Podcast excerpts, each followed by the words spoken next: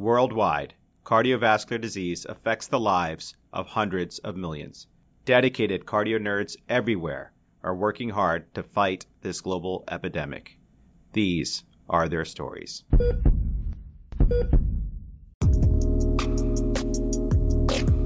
Welcome back, Cardio Nerds. It's Amit and Dan. Thanks for joining us as we tour fellowship programs across the country. As part of the Cardio Nerds Case Report series, produced in collaboration with the American College of Cardiology Fellows and Training section, each episode will feature a cardiology fellowship program. Fellows from that program will present and teach about a fascinating case and share what makes their hearts flutter about their program. Each case discussion is followed by an ECPR segment from a content expert and a message from the program director. Before we dive in, just remember, we are an independent educational platform. This podcast is not meant to be used for medical advice. The views expressed here do not necessarily reflect the opinions or policies of our employers. The case you're about to hear is 100% HIPAA compliant. We thank you for subscribing to and supporting the Cardio Nerds. Our mission is simple to democratize cardiovascular education, promote diversity and inclusion, empower everyone to learn and teach from the basics to the advanced while fostering wellness and humanity. If you believe in the mission, consider supporting us on patreon.com forward slash cardio nerds. Every little bit goes a long way. We're also excited to grow the platform by mentoring the next generation of cardio nerds. We are establishing the Cardio Nerds Academy and are looking for residents and fellows to join as Cardio Nerds Fellows. Please see the link in the episode description to submit an application. And now, without further ado, let's continue on our tour with another fascinating case from amazing Cardio Nerds colleagues. We are in Texas again. This time, Austin, Texas. We could not be more excited. I have never been. I've got to go and definitely will definitely get back there when traveling becomes a thing again. So we are with an incredible group of motivated and unbelievable people. Why don't you guys introduce yourselves? Hi, Amit and Dan. Thank you so much for having us on your Cardio Nerds podcast. We'd be thrilled to have you guys come and visit us in Austin. But right now, I guess we're doing virtual, but definitely in person soon. I'm Priya Kathapalli. I'm a PGY5 cardiology fellow at UT Austin Dell Medical School. Um, my interests are interventional cardiology with a specific focus on intravascular imaging and physiology guided PCI. Hey guys, big fan. My name is Sergio Montaño. I'm a PGY5 at UT Austin Dell Medical Center. My interests are interventional cardiology with a focus on structural heart disease. And when I'm not in the cath lab, I'm usually out running about on the various trails that we have here in Austin. Thanks again, guys, for having us. My name is Mike Raskoviak. I'm one of the first year cardiology fellows here at Dell Seton Medical Center.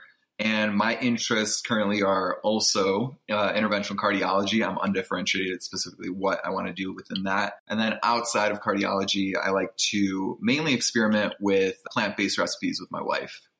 Awesome. Guys, Michael, Sergio, Priya, it is so wonderful to have you all join us from UT Austin. And honestly, I wish I'd been to Austin. I've heard so many great things about the city. It's definitely on my roster for after the pandemic. But take me to your city. What do you guys love about Austin? Where do I just have to visit? And, and where do you want to sit down to have our conversation today?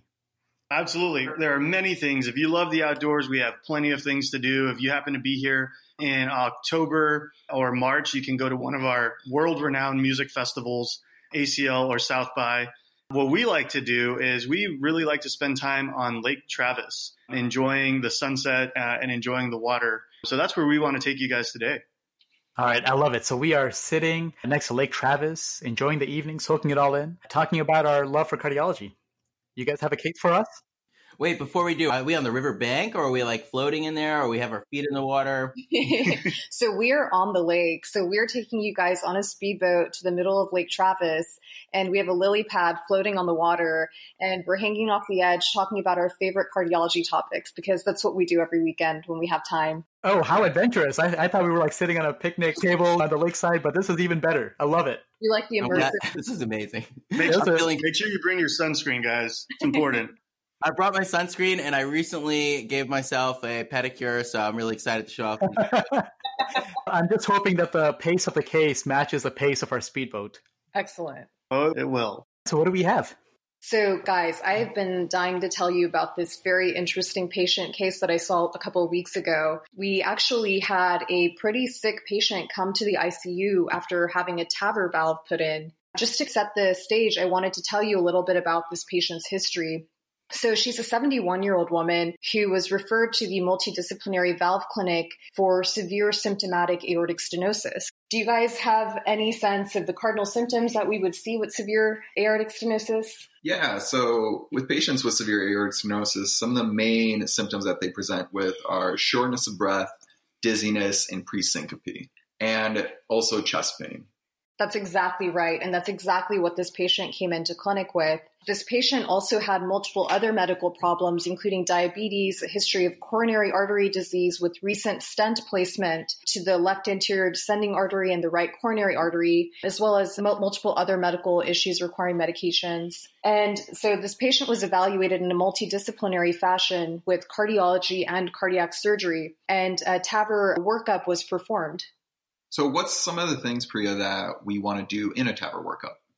Basically, whenever we see a patient with these kind of symptoms and we are concerned about severe aortic stenosis, we always start with a transthoracic echocardiogram, which gives us a window into the patient's heart. We get a lot of very useful information about the heart structure and the heart's physiology. And so that was one of the first things that we do. Anybody want to talk about the diagnostic features of severe aortic stenosis by echo?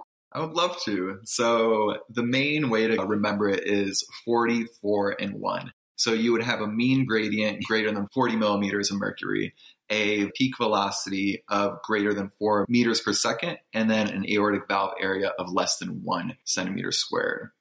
That's exactly right, Mike. And so the other important piece of information that sometimes we don't necessarily gain by transthoracic echo is the valve morphology. So we want to know is this a tri-leaflet aortic valve?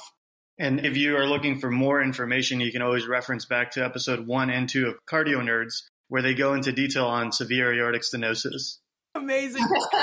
yeah, if you can't tell, we love aortic stenosis because it really is such a quintessential disease process that highlights so many amazing things about cardiology the structure and function and the long term consequences, short term hemodynamics. And so, actually, when we were deciding how to start the show, aortic stenosis was our go to because we knew that was a good way to start. And thanks for referencing that and plugging that. And you guys are amazing, and we really love you. One of the reasons we love aortic stenosis is that the management paradigm, the way it's evolved over the past really decade and a half, has been such a revolution and really shows how exciting cardiology is in so many ways. Since the first TAVR was placed in 2002, it's really supplanted surgical aortic valve replacements for a huge proportion of patients. And we really started out with inoperable patients and then high risk patients. And this patient is, I'll say, an intermediate risk patient in whom we are pretty confident that we essentially took for granted that we're going down a TAVR evaluation. It sounds like there are a lot of comorbidities here, and there was a full multidisciplinary valve heart team discussion about TAVR. Just want to take a pause and realize that five years ago, this option may not have been available for this patient. And so, really, it's, it's amazing how the field's progressed. Absolutely. And TAVR continues to have expanded applications. And so we are seeing that more and more patients are being referred for TAVR evaluations. And we found that it's incredibly important to have them evaluated in a multidisciplinary option so we can fully inform the patient and also do the proper workup to come up with the best treatment option based on patient and patient preference. And so, uh, like you mentioned, this patient did have an STS mortality risk score of about 5%, which puts her in an intermediate risk category for surgery. But on frailty assessment, using an EFT score, the patient's score was three, indicating frailty. And based on this intermediate to high risk on multiple factors and the patient's preference to have a minimally invasive procedure, we did proceed with TAVR in this case. Yeah, that's just amazing. And uh, so you were going down the rest of the pre TAVR evaluation? Yes, absolutely. So the rest of the pre-TAVR evaluation really includes a thorough assessment of the patient's heart. So we do a left heart catheterization to ensure that there's no significant coronary disease that needs to be revascularized, as well as measuring invasive hemodynamics in the event that there's uncertainty about the true severity of the stenosis. In this patient, her left heart catheterization revealed that her previously placed stents in the left anterior descending artery and right coronary artery were widely patent. There was no significant obstructive disease in the remaining vessels. And by invasive measurements, her aortic valve area was calculated to be 0.8 centimeters squared, and the aortic valve mean gradient was calculated to be 45 millimeters of mercury, confirming that the patient had severe aortic stenosis. The other really important things to know about this patient are what does her baseline EKG look like? We always want to know what rhythm the patient is in, in this case, normal sinus rhythm. If the patient has any evidence of conduction delays, such as AV block or bundle branch block, and in this case, the patient did not. The other things that we look at are the iliofemoral vasculature to plan access site for the TAVR procedure. So CTA is routinely performed in these patients as well. So one of the things that we often overlook is patient preference. So having a patient-centered discussion with a multidisciplinary approach like our valve clinic, which is a great learning opportunity for trainees like ourselves, but really focusing on what the patient wants to accomplish with this intervention is key and of utmost importance. Yes, the preoperative workup for TAVR is just so incredible, but it really highlights that for so much of structural cardiology, planning is just so essential to really get the most out of what you're doing for your patient and to really optimize success of the procedure and also to avoid complications. That's a highlight that we see with a lot of these structural cardiologies, interventional cardiology. And it's everything from zooming out to your patient's comorbidities all the way down to the nitty gritty calcium at the iliofemoral arteries. It's got to be done well. And it's not something you just jump in and just, oh, let's put in a TAVR. Exactly. So if you guys want to dive in now to what actually happened in the hospital with this patient, I would love to share and get some opinions from you guys. Yes, please. I, I can't wait. This water is getting me all ready for this case. Basically, this patient who we evaluated in a very thorough fashion was admitted to the hospital for a planned TAVR implantation. The patient had a pretty unremarkable intraprocedural course with successful implantation of a 29 millimeter Medtronic Evolut Pro valve via the left common femoral artery. And post procedure, while the patient was receiving protamine after an initial test, the patient developed this very profound hypotension and subsequently developed a PEA arrest requiring CPR for four minutes. Return of spontaneous circulation was achieved. The patient was neurologically intact post arrest, and the patient was treated for a suspected protamine reaction with high dose steroids and epinephrine very appropriately. However, the patient still remained hypotensive with MAPS in the 50s on high dose epinephrine, norepinephrine, and vasopressin support. Then she was transferred to the ICU for further evaluation and management. So, guys, we, we have this very challenging patient, and she just came to the ICU. What are some of the things that you think about, and what's the next thing that you would do in the setting? Yeah, I think I would definitely keep the differential broad. You're, definitely concerned if there might be any sort of coronary obstruction with calcium displacement, maybe mechanical obstruction from the native leaflets or the valve. Aortic dissection is always a possibility, an air embolism annular and aortic rupture as well as LV perforation just because of what we were doing and where we were with instrumentation. Pericardial effusion, tamponade, those are on my differential. Uh, valve dysfunction, having severe AI or a paravalvular leak, as well as mitral valve injury, which could occur in, in such a setting. And then valve embolism, access site complications, major blood loss, protamine reaction, arrhythmias, cardiogenic shock typically seen when we pace very fast while we're implanting the valve, and even pulmonary embolism. So that's a very extensive differential, Sergio. Where would you recommend going from here? We have a lot of really important differentials on that list. So what's your first thing that you're going to do with this patient? That was a wonderful differential and really highlights all the ways in which something like this can go wrong. And that's why structural heart disease and the management thereof is a high stakes game.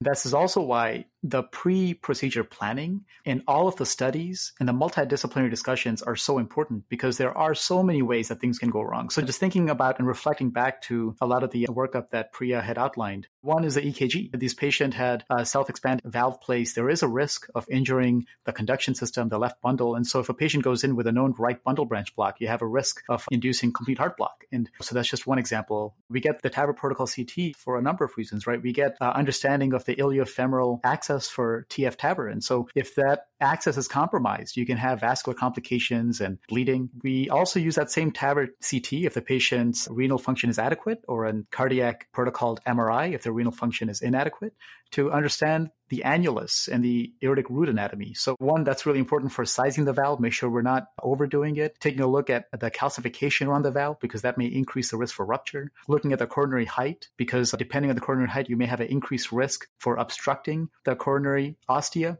So a procedure that I think is just really incredible and shows some of the advanced capabilities in the cath lab is a BASILICA procedure where you, if you anticipate that when you prop open the native leaflets, you may cause obstruction of the coronary ostia, you can actually lacerate the right or the left coronary leaflet depending on which one is a high risk or both. So that way it's splayed open and the coronary ostia remains open. And the coronary angiogram, if there's a high grade blockage in a proximal vessel, then the patient's less likely to tolerate uh, rapid pacing for the valve to go up. This is obviously not an exhaustive list, but it's just to hammer in the point that the pre procedure planning and all the diagnostics and evaluation we do is so important because there's so many ways in which this can go wrong yeah, these acute situations really require different kinds of medicine thinking. And going back to what cardiology is so amazing, you have that cerebral, almost perseverative aspects of cardiology where we can like take time, think through a differential, plan your TAVR, plan best approach for a particular patient, go through a differential but then you have these hair raising situations that you really need to be trained for in advance and you really need to be thought out in advance. And we just listed a huge differential diagnosis so beautifully. When it comes to these acute situations, particularly peri-procedurally, you have your differential, but you also have ways that you're going to assess that. And if you think about it, like whenever you have a shock situation, which is what we are, you know, shock with a potentially end result of cardiac arrest,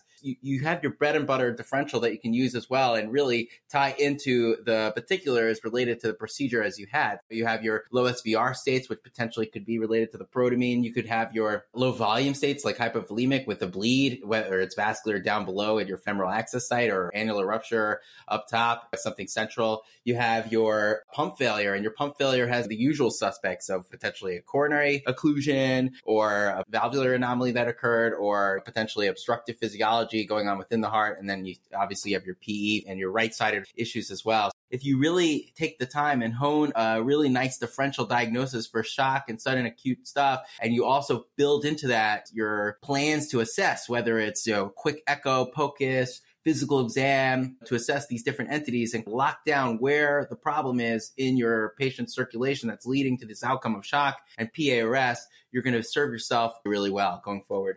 Absolutely, Dan. I think this case really highlights the importance of really honing your clinical knowledge and using all the tools in your toolbox that you learn in cardiology training. And so in this kind of patient, the first thing we did was take a look at the patient clinically. What does she look like? What are her vital signs? What was her physical exam? And immediately after we did a transthoracic echocardiogram on this patient. And so just to go into some of the details, the patient was afebrile. Her heart rate was 90 beats per minute. Blood pressure was 78 over 40 with a MAP of 52. She was satting 97% on minimal vent settings, a PEEP of 5 and uh, an FiO2 of 40%.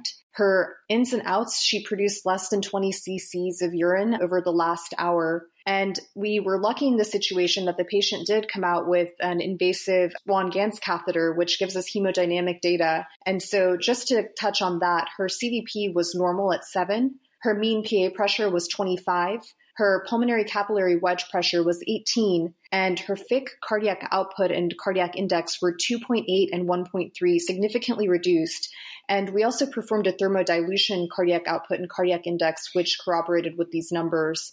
Looking at the patient, she was intubated, sedated, ET tube in place without any secretions. She had symmetrical chest expansion, equal air entry bilaterally. Cardiac exam wise, regular rate and rhythm, a normal S1 and S2, no murmurs, rubs, or gallops. She had cool extremities, trace lower extremity edema to the mid calf bilaterally. And very important in this patient, we checked bilateral femoral access sites. They were clean, dry, and intact without evidence of hematoma, and there was no flank bruising. The patient was on medications, including epinephrine at high dose, norepinephrine at high dose, and max dose vaso and also amiodarone, which was started to maintain the patient in normal sinus rhythm. What is something that you guys would want to do next after looking at this patient, understanding that she is in cardiogenic shock with relatively unremarkable filling pressures? What would you do with this kind of patient on max dose pressors?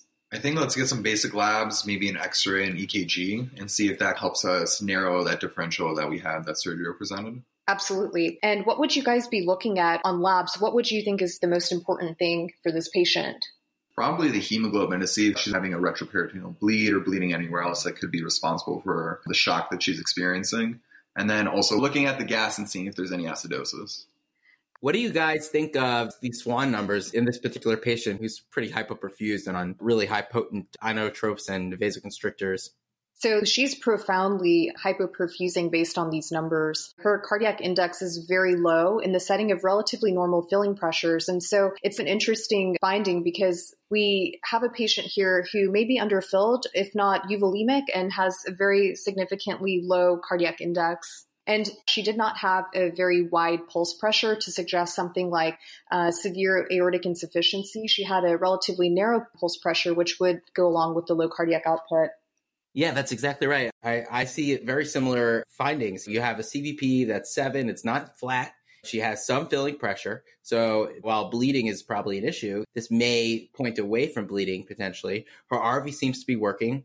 We can come back to PAPI, but basically she's generating a reasonable pulse pressure with mild pulmonary hypertension at a mean of 26, but really not out of whack. Her wedge pressure is 18, which is elevated, but it's certainly not low and it's not extremely elevated that you would expect in somebody with such a low flow state. And by Fick, her cardiac index is 1.3, which is just incredibly low. So putting these all together, there's definitely a low flow state, and it's not necessarily because of low volume. It's something that's basically pointing towards the heart. And as we talked about with our differential earlier, all the different things like vascular complications and other things that are happening peripherally outside of the heart, pulmonary embolism, which is more of a right heart situation or an obstructive physiology, we're really not seeing. This is these hemos are really telling us, wow, there's something going on with the heart here. And we definitely need to figure it out. And it's also something that's pointing to the heart without necessarily that crazy elevated filling pressures, which is not your routine cold and wet cardiogenic shock. So something is going on. This patient's cold, not really sure if she's that wet, and we got to figure this out. Exactly. And in these patients, time is really of the essence. And so quickly understanding the physiology and reacting to that to reverse the disease process is so incredibly important. And so we did our initial evaluation as quickly and thoroughly as we could using all the tools that we have. And as Mike mentioned, we did get some basic labs which showed a stable hemoglobin, mild acidosis, pH of 7.25, electrolytes were all within acceptable range, BNP was 52, and lactic acid was significantly elevated at six. And so we were definitely dealing with a shock kind of picture. Chest x ray on arrival to the ICU did not show any evidence of pneumothorax. ET tube and PA catheter were in appropriate position, and there was some mild pulmonary vascular congestion, but otherwise unrevealing chest x ray. Immediately, because we do worry about things like arrhythmia, especially AV block in this setting, we got an EKG which revealed normal sinus rhythm. The other really useful thing about the EKG is that we can see if there are any really significant ST segment elevations or depressions to suggest a coronary obstruction or a coronary event. The EKG did not show any of those findings. And as we continued to evaluate this patient, we did do a very thorough and rapid chart biopsy of the pre procedure imaging to see if we could get any clues. I think one of the most important things that we recognized on her pre procedure transthoracic echocardiogram was that yes, the patient did have a normal LV ejection fraction of 60 to 65%, but she did have a pretty small sized LV cavity measuring at 3.7 centimeters at the end of diastole. She also had significantly increased intraventricular septum and left ventricular posterior wall diameters at 1.4 and 1.5 centimeters, and no other really significant pathology other than her severe AS. And so, keeping that in mind, we decided that the next best step was to do a surface transthoracic echocardiogram in the ICU. So, Priya, one of the things I would also like to review is the intra-procedure fluoroscopy and TEE that we routinely do for all of our TAVR cases. Do we have access to that information? Absolutely. That is a great idea. So, looking at the intraprocedural fluoroscopy, we had images that showed successful implantation of the TAVR valve. And on completion angiogram, there was trace paravalvular leak, no evidence of aortic regurgitation, and no evidence of coronary obstruction or aortic dissection. Is there any other imaging that you're interested in? So I know during the procedure, there's usually a TEE probe. Do we have anything post-procedurally, TEE imaging that could maybe help us narrow some of our differential? Yes, absolutely. So post implant and prior to the cardiac arrest, the TEE showed a well seated valve prosthesis, confirmed trace paravalvular leak, and showed no evidence of aortic regurgitation or pericardial effusion, which is very important in this kind of setting. And the patient had preserved LV systolic function. Post arrest, we do have a TEE actually that showed a hyperdynamic LV, if anything, normal RV size, uh, normal RV function, and no other significant findings in terms of the aortic valve or mitral valve. You guys, this is such a beautiful discussion because it's really highlighting all the different, just to go back to the same point, all the different things that can go wrong, but then also all of the different hypothesis driven, rational, stepwise diagnostic you can do to evaluate for each of those complications one by one. And so you've essentially said, okay, immediately post procedure, this isn't tamponade, this probably isn't annular rupture. This isn't acute severe aortic regurgitation or paravalvular leak, which can definitely cause acute decompensation. The completion angiogram didn't show coronary obstruction. We don't have evidence to suggest that this is a hemorrhagic hypovolemic shock from a vascular complication. So I applaud you guys for really thinking through very carefully what are the things that could go wrong and what are the studies we have to evaluate for every single one of those so that way we can do guided management based on that. So this is terrific, but I'm still worried about this patient. She's still hypotensive and we still don't know why. So what what did you guys do next? Yeah, this speedboat is getting faster and faster. I, I, asked for a fast paced case to match the fast paced speedboat, but uh, you guys have outdone yourselves. And so, the one other piece of information I wanted to give you guys, because we do want to narrow our differential as quickly as we possibly can, is that post arrest, while the patient was still in the cath lab, we were able to perform an abdominal aortography through the existing access site to ensure that there was no evidence of vascular access site complication. There was no dissection, there was no active contrast extravasation, which was reassuring. The other fluoroscopic information that we obtained was a repeat aortic root angiography, which showed no evidence of AI, coronary obstruction, or dissection. So, with all of this in mind, what would you guys do next? Yeah, again, this is a very complicated case, and I think that we have a lot of information that we've already worked through. And so I've narrowed down my differential definitely to thinking something is going on inside of the heart, and I want that window to the heart. So let's throw a probe on on this patient and see what's going on. And in the words of our wise program director, when in doubt, always throw a probe on the chest. And so that's exactly what we did. We did a bedside transthoracic echocardiogram in the ICU. The first thing that we noticed in the parasternal long axis view, which is our first window into the heart, is that the LV cavity was hyperdynamic. There was a near complete obliteration of the mid to distal LV cavity with a significant intracavitary gradient. The RV appeared normal in size and function and there was no acute valvular pathology that we were able to identify and no pericardial effusion. What do you guys think is the diagnosis in this patient?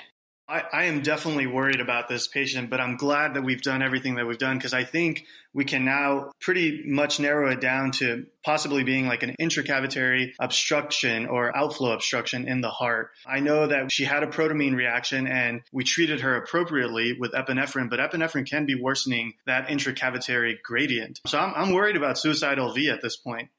Exactly. And that's the diagnosis in this patient suicide LV. That's fascinating. So, what is suicide LV? I've never heard about it. Suicide LV. What is that? So I'm glad you guys are asking. Don't get this idea that the LV is just giving up on itself. This is something that we definitely did and can reverse. But Priya, being our expert here, what is suicide LV? Suicide LV is basically an unmasking of ab- abnormal intraventricular flow dynamics after you relieve a fixed obstruction in the setting of severe aortic stenosis. So, thinking back to what happens to the left ventricle after having exposure to this long standing severe aortic stenosis, the LV undergoes remodeling. There's myofibrillar hypertrophy that occurs, and the LV cavity has changes in its wall thickness and its contractile properties. So, once you actually relieve this fixed obstruction with this SAVR or TAVR, you can actually unmask this abnormal flow dynamic and precipitate obstructive physiology. So what happened in this patient most likely is that the patient's fixed obstruction was relieved. However, the patient unfortunately developed a protamine reaction prompting the use of positive inotropes such as epinephrine to reverse an anaphylactoid reaction. And then that in combination with positive inotropy and systemic vasodilation in the setting of this profound anaphylactic reaction actually precipitated the obstructive physiology that we know as suicide LV. Wow, cardiology is incredible. The physiology here is just amazing and the ability to act from a place of actually understanding the hemodynamics and reacting quickly is the most important thing for a patient like this. This is like really fascinating. So like everything you're doing to manage the anaphylactoid reaction and the shock uh, are probably working against you here. You, you're on a number of inotropic medicines that's going to just make that strong LV pump even harder and obstruct even more. Exactly. And so in this patient, the treatment of choice in the setting was aggressive volume resuscitation, high volumes of normal saline fluid infusion, a rapid wean of epinephrine and norepinephrine. And the patient fortunately developed hemodynamic stability with these measures. There was a rapid improvement in the cardiac output and cardiac index, mean arterial pressure as well. The one other important thing to note in this patient who had obstructive physiology is that she was able to maintain her rhythm in normal sinus rhythm, which is critically important. These patients are so dependent on their atrial kick to increase their LV preload that maintaining sinus rhythm is so important in these patients.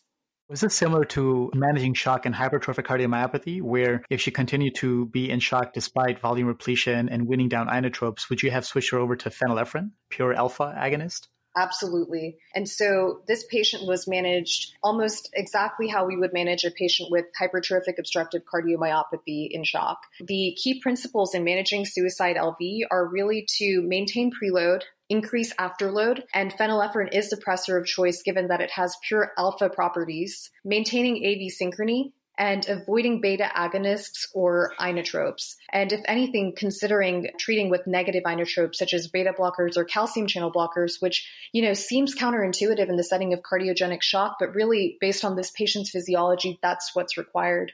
Wow, this is a fascinating discussion. And actually, a similar case that I recently stumbled by was a case who had triple vessel severe CAD and underwent coronary artery bypass grafting. Went into the operation with not a normal ejection fraction. I don't quite remember how low it was, but it wasn't like ridiculously low, like uh, that was a lost cause, but like more on the mild side, say like a 40% ejection fraction. And after the revascularization, his ejection fraction actually increased to over 75%. This patient had Optison. The window of the heart is blocked off when you have a recent sternotomy, but with Optison, we were able to see the LV and like almost all of the Optison, again, which is for our listeners, a contrast that goes into LV and it's basically white, fills the blood up and it looks white. And basically all of that contrast was almost squeezed out, really showing us that this was a hyperdynamic state. The patient was hypotensive. We clearly realized that this was a not a LV dysfunction caused for hypotension, even though again in that patient the cardiac index was incredibly low. Similar physiology where now this left ventricle was contracting much better,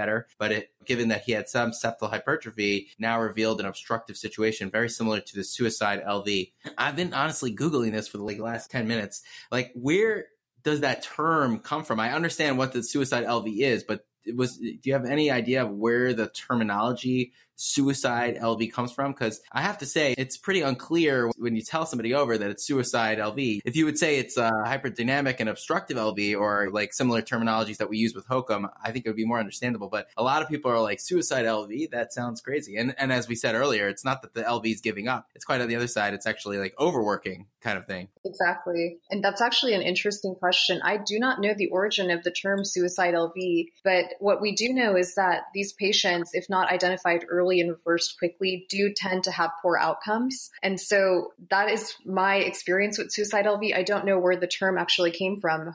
Similar to Dan, after you guys submitted this case, I started Googling and trying to find suicide LV. And one of the intervention fellows, Niall Borges, sent me the, I think the original description of suicide LV post TAVR. I think it was prior to that, it's been described in surgical literature, but this is just for the audience. It's a 2010 paper from Catheterization and Cardiovascular Interventions by William Suh et al. And so that was, I think, the original, the, the first time that this the term suicide LV was coined, but reading through the paper, they defined predictors of patients having dynamic intracavitary gradients post aortic valve replacement. And I think your patient really was a setup for this. And so the predictors that they talked about were essentially a small LV cavity with a small LV internal diastolic diameter, a hyperdynamic high ejection fraction, asymmetric wall thickness, high valve gradients to begin with, because it's probably just uh, like the LV is used to having high gradients and then you take it away, the afterload as well as a small LV mass. And so just looking over the description of your patient's echo, it seems like, you know, someone is going to have suicide LV post aortic valve replacement. It's, it's your patient. And to recognize that now, um, I wouldn't have before this discussion, but now I think to recognize that the things to avoid would be things like dehydration and aggressively managing afterload with uh, antihypertensive managements post TAVR. Exactly. And like you mentioned, there are a few isolated reports of this phenomenon in the setting of TAVR. Previously, it was described post surgical aortic valve replacement, but risk factors really are small LVOT diameter, asymmetric septal hypertrophy. Female gender has actually been described as one of the risk factors for suicide LV as well. But really the principles of management are completely different from what you would use for any other form of cardiogenic shock. And so these patients really require prompt recognition and treatment in order to try to reverse that pathophysiology. I also wanted to touch a little bit on protamine reaction. Have you guys ever seen a protamine reaction? This was my first time actually being faced with this situation. Yeah, so actually, there was a patient that we'll actually talk about on another Cardio Nerds episode coming along, coming your way, where a protamine reaction was, again, the trigger for another structural underlying problem. Because these protamine reactions there's such a shift in the hemodynamics that patients who have an anatomical problem can get set up for something that lasts longer than the actual protamine reaction which is what happened in this case. So i'm really, really fascinated to hear more about it yeah. So, Sergio, do you have any experience with protamine reaction? Not personally and not before this, but I did do a lot of reading after the, this case to figure out sort of what happens with the protamine. And so protamine is a low molecular weight cationic polypeptide that binds heparin. The clinical presentation usually varies from mild hypotension to profound shock, like in our patient's case. And it can be a major anaphylactoid reaction, which is very uncommon. One of the things that I found was very interesting was a risk factor is uh, anybody who's an insulin dependent diabetic. Apparently, NPH insulin contains small dose of protamine to prolong absorption and sensitizes patients to this. That is actually fascinating because our patient is a type 2 diabetic on long-standing insulin therapy and was specifically on NPH insulin. Incredible. You know, I've also heard that uh, prior vasectomy is a risk factor for protamine reactions, but I'm assuming that was not a risk factor for your patient. It was not, but that is actually really good to know. and so, guys, the final diagnosis for our case suicide LV after TAVR, precipitated by the treatment of anaphylactoid reaction to protamine. So interesting. Mind blowing, right? Wow, this is uh, absolutely so, so, fascinating. Honestly, this really is the first time I've heard about this, and I, I've learned so much reading about it before this discussion and from your all of your teaching. And so, just to touch back on our patient, fortunately, she did really well post procedurally after we were able to reverse her physiology. She was extubated on post procedure day one, transferred to the floor on post procedure day three, and discharged home on beta blocker therapy and is now doing well, has followed up at three months, and has been doing great.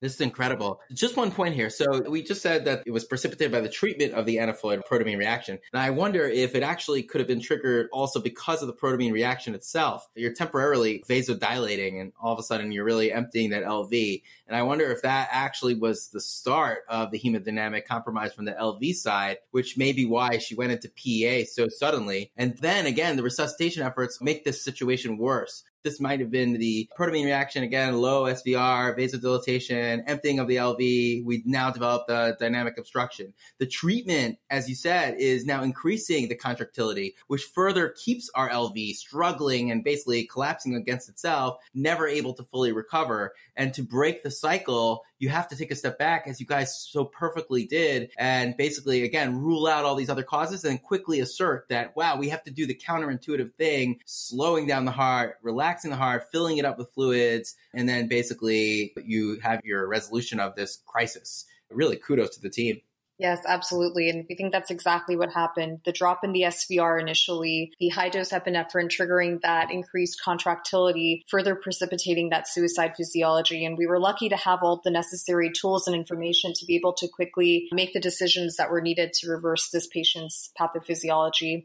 This case is just such a perfect example of why cardiology is awesome. Even if none of this happened, just stepping back, you've got a patient who's got severe symptomatic aortic stenosis. And just the management of that alone shows the progress that cardiology is making. Such a rapidly evolving field with advances in technology that are just so fast paced. And then she unfortunately is met by a severe life threatening complication, but you're able to use all of the multimodality tools in your toolkit to very rationally go through the possible explanations for the complications. It's a high stakes game, but the approach to it is so rational, stepwise. The clinical reasoning was phenomenal. And I think it just brings a, a smile to my face because this patient, you discharged her and she's better for it. So just kudos to the team, kudos to all of you. And I'd love to hear your perspectives on why you all chose cardiology and what's what it's been like to train at UT Austin, Dell's Medical School. I mean, I couldn't agree more. I think cardiology is one of the most elegant subspecialties in medicine. It's such a privilege to be able to take care of patients that are very sick and help them along their journey uh, into getting better. And so the reason I chose cardiology, it may be a very simplified reason. It honestly makes sense. When I think about it, there's an explanation for any sort of the disease processes that we deal with, and we're able to effectively intervene and help our patients, which is just a profound privilege and honor to be able to help people get better and feel better. And honestly, I think this case reflects greatly on, on just the, the great training that we're receiving here at UT Austin. You know, if you had asked me when I started here, would you feel comfortable taking care of a patient like this? I would have said no. And having a program director like Dr. Clay Cawthon and just incredible physicians here that take the time to teach us about physiology, the hemodynamics, and really harp on the importance of evaluating all of the primary data has just honestly catapulted us and makes us feel like we're just learning at a rapid pace here. And that's why we chose a speedboat on the lake because we live life in the fast lane. So that's why I chose cardiology. And that's what I love about. I love I love that. I have to second everything that was said by my dear friend and colleague, Sergio. I think that the ability to practice cardiology from a place of really understanding the physiology, pathophysiology, using these incredible multimodal tools that we have to perform thorough investigations, and then react in a way that really can save somebody's life. It is incredible. And to be able to put those pieces together in a supportive environment with incredible faculty from all over the country, from very well renowned programs who have come here to really invest their time and energy into an educational environment that's supportive and comprehensive. We are very lucky to be here. And as Sergio mentioned, a year or two ago, there is no situation in which I would have felt confident in managing a patient like this. And here I am a few weeks ago in the ICU taking care of this patient with confidence, with the information that I need, with the ability to interpret the information that I need to provide the patient with the treatment that was needed at the time. It's really an incredible environment. And as Sergio mentioned, we do live life in the fast lane. That is what we enjoy here. Thanks, Priya. And seeing both you and Sergio just get so comfortable with these very complex cases makes me so excited about this year. And that's one of the things that I love about cardiology and what drew me towards it is just the diversity of cases. Like you have these complex cardiogenic shock patients or these TAVR procedures, but then you have congenital disorders or EP. And I think the diversity is what really makes cardiology unique, where you really have a lot of different options that you can pursue. And what I loved about Dell here is exactly echoing what Sergio and Priya said is you get exposed to everything. And the faculty here are clearly here to support you and make you the best cardiologist you can be. I remember Dr. Cawthon, our program director, he actually took call with the first year fellows the first night so that we can be comfortable with these complex patients with cardiogenic shock, LVADs, ECMO, things that we haven't really had experience with before. And I, I remember you guys were telling me, Sergio and Priya, that the first month, I think he took a call with you guys, right? Yeah, no, twice a week. Twice a week. Wow, that is so special. That is so special. so I think that speaks volumes to the type of people that are drawn here and they really care about our success. And I think that's something very unique about our program. And that's what I love about it here. You guys, this conversation was so engaging that we didn't even realize that Dan fell off the boat two minutes ago. Dan! oh no, Dan! Let's circle, back. let's circle back for him. That's okay. That's okay. He's very bored. Not the first time. Priya, Sergio, Michael, thank you so much for sharing part of your Sunday with us. Thank you so much for the teaching, and, and thank you a thousand times over for taking us along a ride in the fast lane through UT Austin. This was incredible. Guys, thank you so much for providing this platform for learning, for educating, for sharing our experiences. Honestly, I love what you, this program stands for, and I think we need more of this in our education and in our lives. Absolutely. Thank you for listening to Cardio Nerds Everywhere and for giving us a platform. Thanks so much for having us. Hey guys, that was a great day out on the boat. Unfortunately, our co-fellow Travis Benzing wasn't able to join us, and we'd love to have him say hello to you all, so here he is. Oh hey Fellowship fam. Sorry it took me a hot second to get here. Naturally, I had to apply some 100 SPF sunscreen and throw on my sunglasses, because you know, as a future advanced imager, I prefer the darkness. So I guess I'll go ahead and introduce myself to the Cardio Nerds family as well. I'm Travis Benzing, one of the two PGY4 fellows here at UT Austin Dell Medical School, and I currently have an interest in advanced imaging, particularly cardiac CT and MR. So, one of the questions that I get asked frequently is why Austin? Is it my personal goal to keep Austin weird, as the kids say, or am I just a huge Matthew McConaughey fan? Who knows? What I do know is that the music scene here is second to none with the South by Southwest Music Festival, the ACL Music Festival. The food scene here is beyond eclectic with an emphasis on out of this world brisket, and the outdoors are beckoning for attention with the Colorado River and adjoining lakes being the perfect setting for a post call paddleboard session. All in all, I couldn't ask for a more welcoming and vibrant city to now call home. In that same vein, I couldn't ask for a more supportive and enthusiastic program to call my own. Originally being from South Carolina, my initial interest in this program was simply out of scouring the internet for programs across the South and Southeast that would not only satisfy my professional interest, but also my personal interest.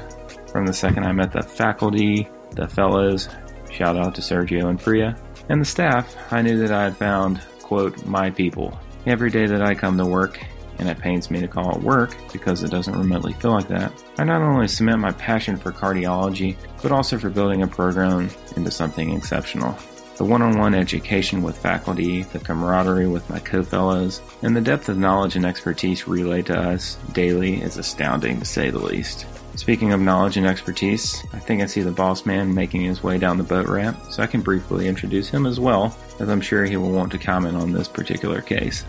So Dr. Mark Pirwitz functions daily as the CEO of the Ascension Seton Heart Institute and also serves as the chief of the Division of Cardiology at UT Austin Dell Medical School. His expertise and interest involves interventional cardiology as well as structural heart disease. So without further ado, our invasive hemodynamics whiz, the great Dr. Pirwitz. Hello, everybody. This is Mark Pirwitz. I'm an interventional and structural heart cardiologist and also serve as chief of the Division of Cardiology at the University of Texas Dell Medical School here in Austin, Texas. Thanks for the opportunity to review and comment on this very interesting case presentation. First off, congratulations to Priya, Sergio, Mike for their excellent presentation, and more importantly, for their excellent care of this critically ill patient following transcatheter aortic valve replacement. This case provides an excellent opportunity to talk about the evaluation of shock, in addition to allowing a discussion on the potential very serious complications that can occur after TAVR.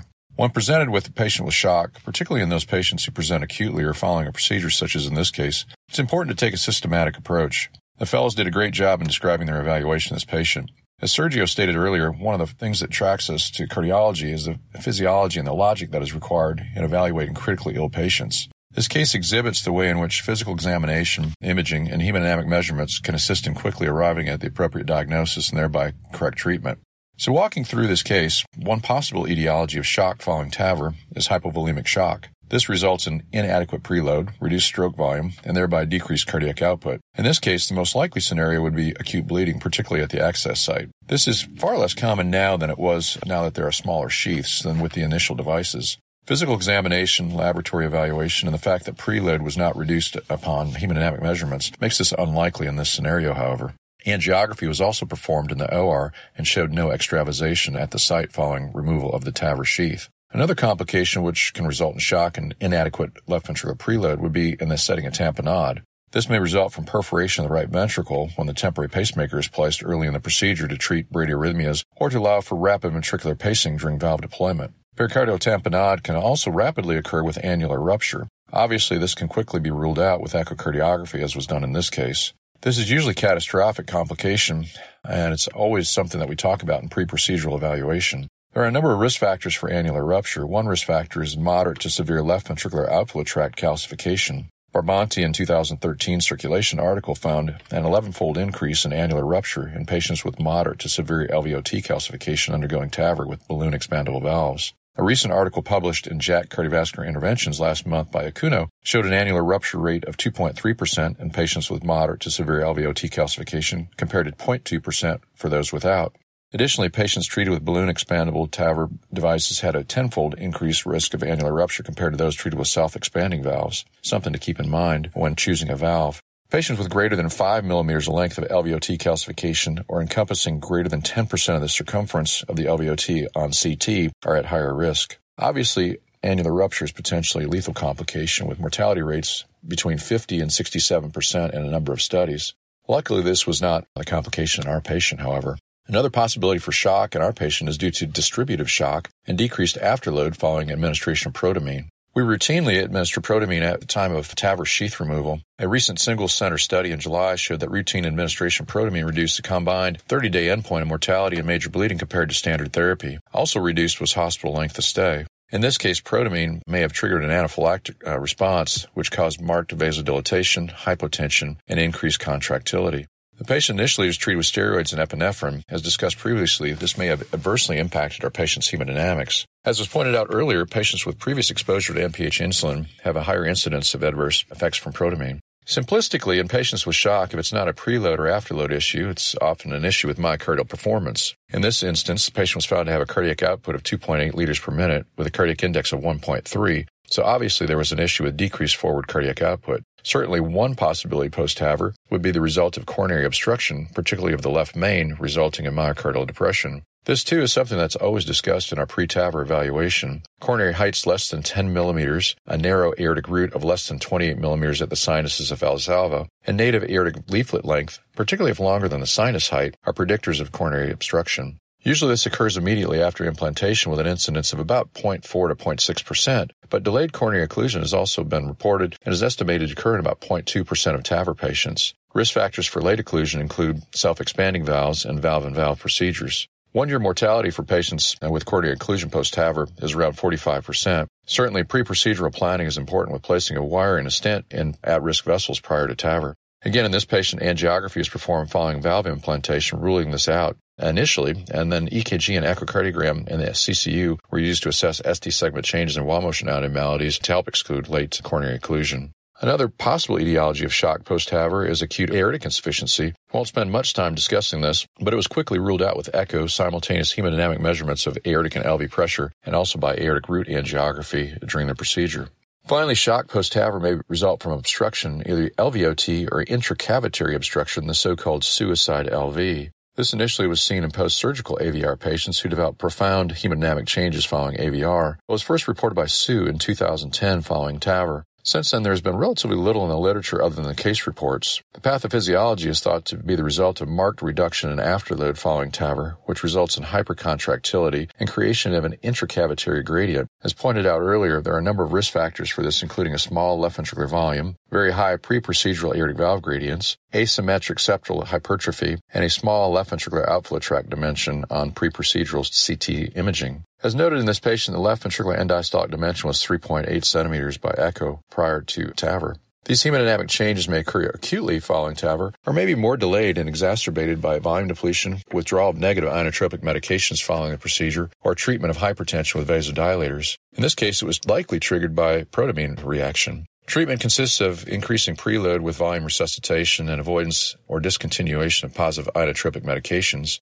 Short-term negative inotropic medication may also be helpful, and increasing afterload with direct alpha-1 agonists such as neosynephrine may also improve hemodynamics. In refractory instances, cardiopulmonary support may be necessary. Finally, it's important to maintain AV synchrony in these patients, as they are extremely preload dependent. Atrial fibrillation or ventricular pacing can markedly worsen hemodynamics. We had one previous patient who had developed severe hypotension, dropping their systolic blood pressure 70 points with ventricular pacing in this setting. In summary, transcatheter valve replacement has markedly changed the way in which we care for patients with severe aortic stenosis. Improvements in technique and equipment have reduced complication rates, but a number of severe life-threatening issues can occur following valve deployment. A systematic, organized approach utilizing physical exam, imaging, and invasive hemodynamics is essential when assessing these patients with shock post-TAVR. Don't forget the possibility of suicide LV as one possible etiology. Thanks much for listening.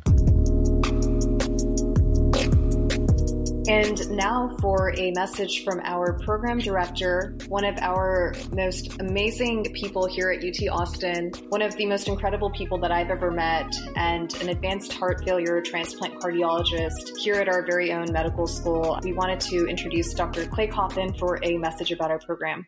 Hi, this is Clay Cawthon. I'm an assistant professor of internal medicine at the Dell Medical School in Austin, Texas. I am an advanced heart failure and transplant doctor. And I guess most important, at least to me, and brings me the most joy in my life from a professional standpoint, is I am the program director of the Cardiovascular Disease Fellowship at the University of Texas, Austin. So, one of the things that I looked at coming out of fellowship is what's going to be my ideal job. I love teaching. I love being immersed in a very rigorous clinical environment. And so I looked at academic positions and then I looked at private practice positions. And then we heard that the University of Texas is starting a new medical school. And one of my buddies, who was a cardiothoracic surgeon who I trained with at Cleveland, he called me down. and was like, You've got to come see this program. And when I came down here, I saw literally that there won't be another opportunity like this for decades and decades, where you're literally going to be building a medical school, building a curriculum. And that's essentially what we've done over the past years. When I look at the faculty that I've been working with, Dr. Chris Heisman, Dr. Peter Monteleone, Mark Pirwitz, George Rogers, these docs who have been in different environments, private as well as academic environments over the years, and we started talking about a cardiology fellowship what we did was we wanted to bring all of the greatness that we had at our own training and then slough off the stuff that we didn't need then using the experience of my older partners of what training did we not get and what training are you not going to get as a cardiology fellow in, just the standard training environment and so we created a curriculum. It's a four pillar curriculum where there's a clinical education, a research education, a quality, and then an advocacy. From a clinical standpoint, what we wanted is enough fellows so that they are involved in every case, but not too many fellows so that it diluted out. So our fellows last year did over 400 caths as first years, 400 echoes. We have one fellow on rotation. And the other thing was is how we treat call sometimes looks like service. In our mind, it is a bolus of cardiology. It is where you're going to learn how to treat things that you've never seen before. The other part that we all complained about when we came out, none of us really knew how to treat the post surgical patient. So, part of one of the things that our fellows do is that they actively manage the post surgical patients. One of the most humbling things is post-operative vasoplegia. And the other thing that we're all seeing is the treatment and management of cardiogenic shock is shifting from inotropes to more mechanical. Our fellows treat and manage all of our patients on VA ECMO, the VV ECMOs who have RV, as well as the Impellas as well. And so it's really brought a different skill set that we're teaching, and which was evident by the case that you listened today. From a research standpoint, we have the very traditional where our first years are going to be working on case reports, also review chapters, and then build into their own research projects. The other thing that's a little bit unique is that all of our fellows are PI on one of our industry sponsored trials. So they are involved with the entire onboarding where they are looking at performance. They're going to be looking at our patient population to say, is this a good trial to bring in? Are we going to be able to advance care with this? And looking at it from, again, from the legal standpoint all the way to the clinical standpoint where you're actually recruiting in. Again, this is a skill set that I didn't get when I was going through training.